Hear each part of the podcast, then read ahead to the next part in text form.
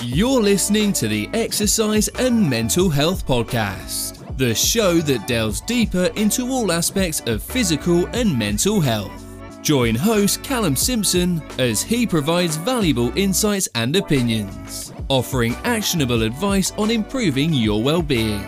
That's here on the Exercise and Mental Health Podcast.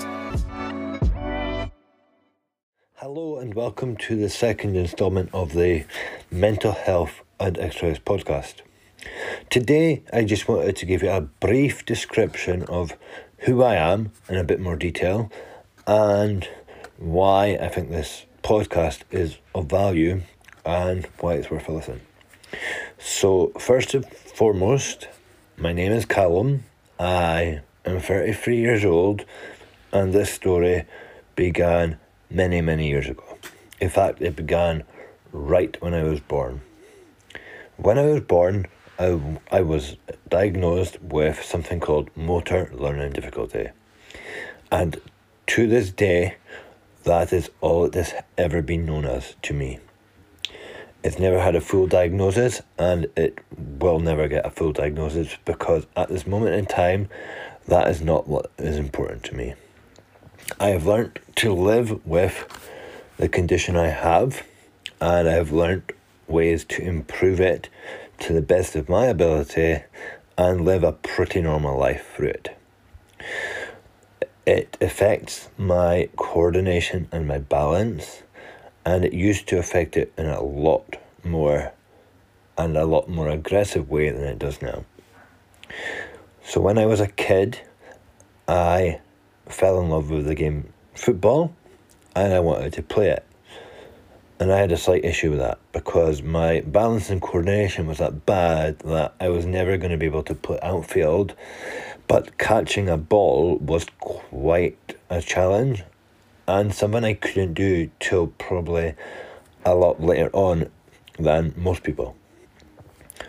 But never lying down from the challenge, I went on and played in goals for around about 15 years, reaching school finals and playing at a pretty high standard for juvenile football in Scotland. Along the way, my mum thought it'd be a good idea to put me to karate to help improve my balance, and I did this. And from very early on, it was always going to be a challenge. For example, starting at one end of the hall, in one corner of the hall, I would kick in what I thought was a straight line up the hall, but I would end up in the opposite corner which basically meant I went in a diagonal line rather than a straight line. But to me, I saw that as a straight line, and over the years and the hard work and the sticking with something throughout, I got my black belt. I competed at Scottish level, British level, European level, and world level, and won a number of competitions for points fighting.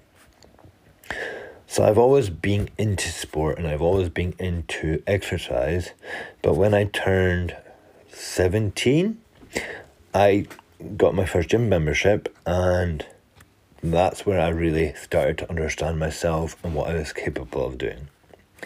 So joining a gym, improving my strength through strength training, through keeping the fundamentals squats, deadlifts, bench, overhead press, and just developing them over time um, has helped my balance, helped my coordination, and helped my confidence grow massively.